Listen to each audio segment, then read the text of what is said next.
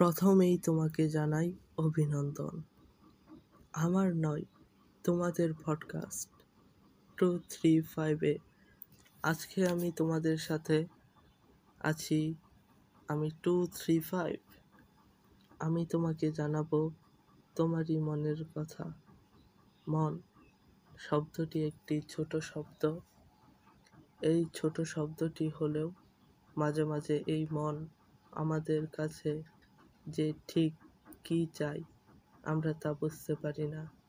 ঠিক একইভাবে যখন আমি আমার পছন্দের একজন মানুষকে বলব, আমি তোমাকে ভালোবাসি তখনই আমরা বুঝতে পারি না এই ছোট্ট কথাটি তার কাছে কীভাবে প্রকাশ করব।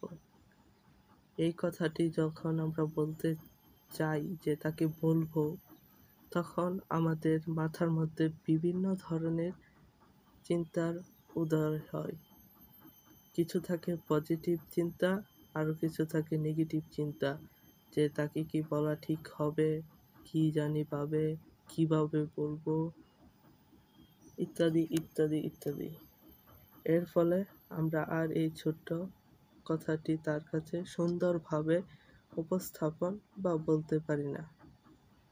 আপনারও যদি এরকম হয়ে থাকে, তাহলে এই পডকাস্টটি আপনার জন্যই।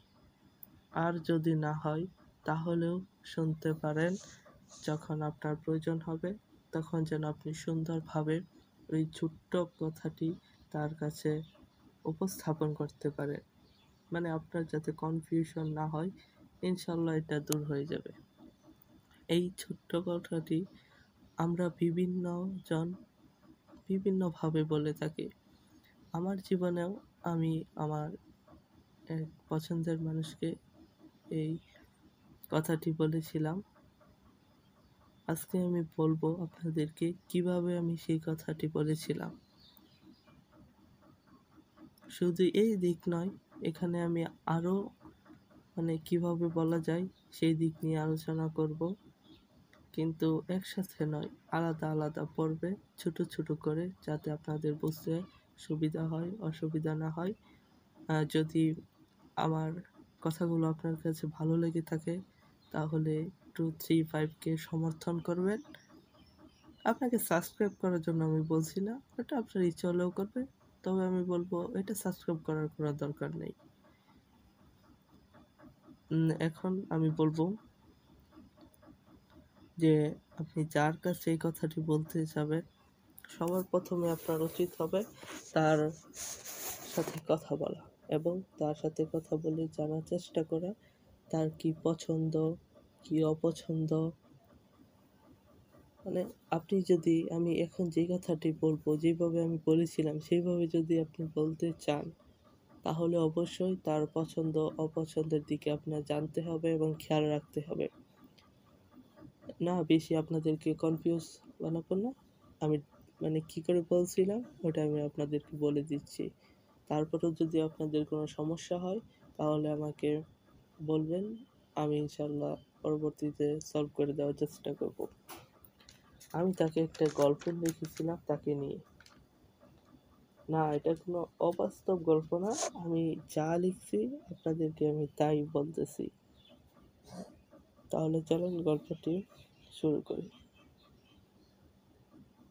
এই যে ম্যাম আপনাকে একটা কথা বলি। আপনি কি শুনবেন? আমি নিশ্চিত যে কথাটি শোনার পরে শোভা গল্পের মতো, শোবার প্রতি যেমনইভাবে মন আপনা আপনি তাহার উপর ছায়া ফেলে, ঠিক একইভাবে আপনার মনে আনন্দের জোয়ার এসে হানা দিবে।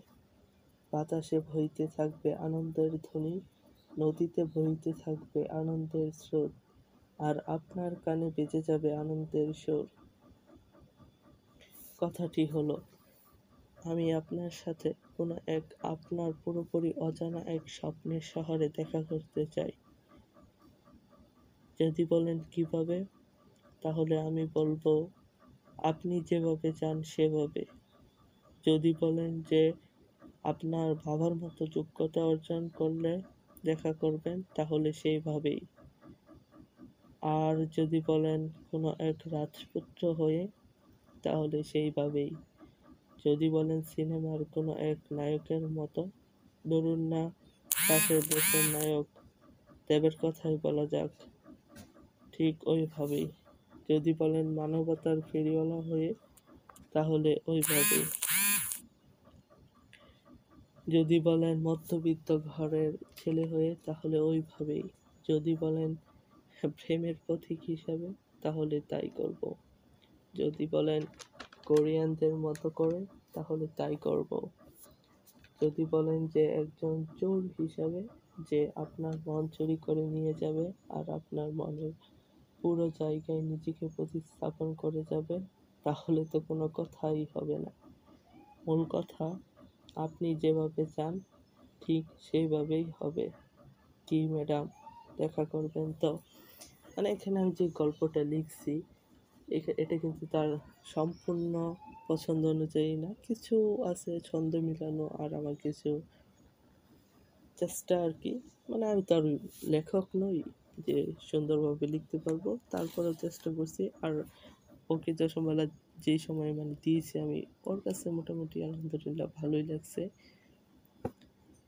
তো খারাপ বলেনি এখানে আপনার কিছু জিনিস লক্ষ্য রাখা দরকার। প্রথমে আমি শুরু করেছি যে এই যে ম্যাম ম্যাম ম্যাম কেন লিখছি অন্য কিছু দিয়েও শুরু করতে পারতাম।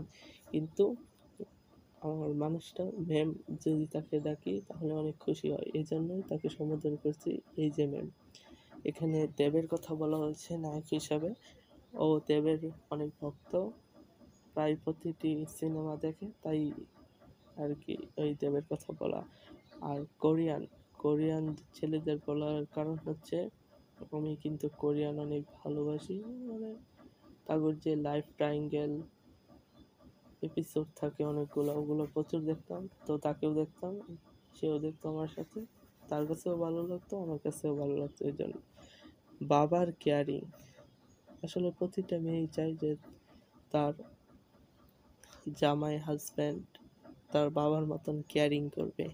এজন্যই লিখেছিলাম যে আপনার বাবার মতো যোগ্যতা অর্জন করলে তাহলে সেইভাবেই। আর রাজপুত্রর কথা এটি আমি এমনিই বলেছি, এটা আমার মনের একটা ইচ্ছা ছিল। আর প্রেমের প্রতীক কথাটি আমার মনে হয়েছিল আমাদের একজন মানবতার ফেরিওয়ালা, তার কথা মনে হয়েছিল, এই জন্য আমি লিখেছিলাম। আর সব, আর শেষে লাস্টে আমি একটা কথা সুন্দরভাবে উপস্থাপন করেছি, এটাই হচ্ছে গল্পের মেন উদ্দেশ্য যে একজন চোর হিসাবে যে আপনার মন চুরি করে নিয়ে যাবে, আপনার মনের পুরো জায়গায় আমাকে, নিজেকে মানে আমাকে প্রতিস্থাপন করে যাবে। এটাই ছিল এই গল্পের লেখার মূল উদ্দেশ্য। এটা দ্বারা আমি বোঝাতে চেয়েছি যে আমি আপনাকে ভালোবাসি। আমি তো জানি না আপনার সঙ্গিনী কি পছন্দ করে। তো আপনি তাকে জেনে নিন আর এরকম একটা গল্প লিখতে পারেন। তো আমি আছি আপনাদের সাথে। টু থ্রি ফাইভ আজ এখান পর্যন্ত আমাকে শেষ করতে হচ্ছে। আর কোনো ধরনের সমস্যা হলে অবশ্যই আমাকে জানাবেন।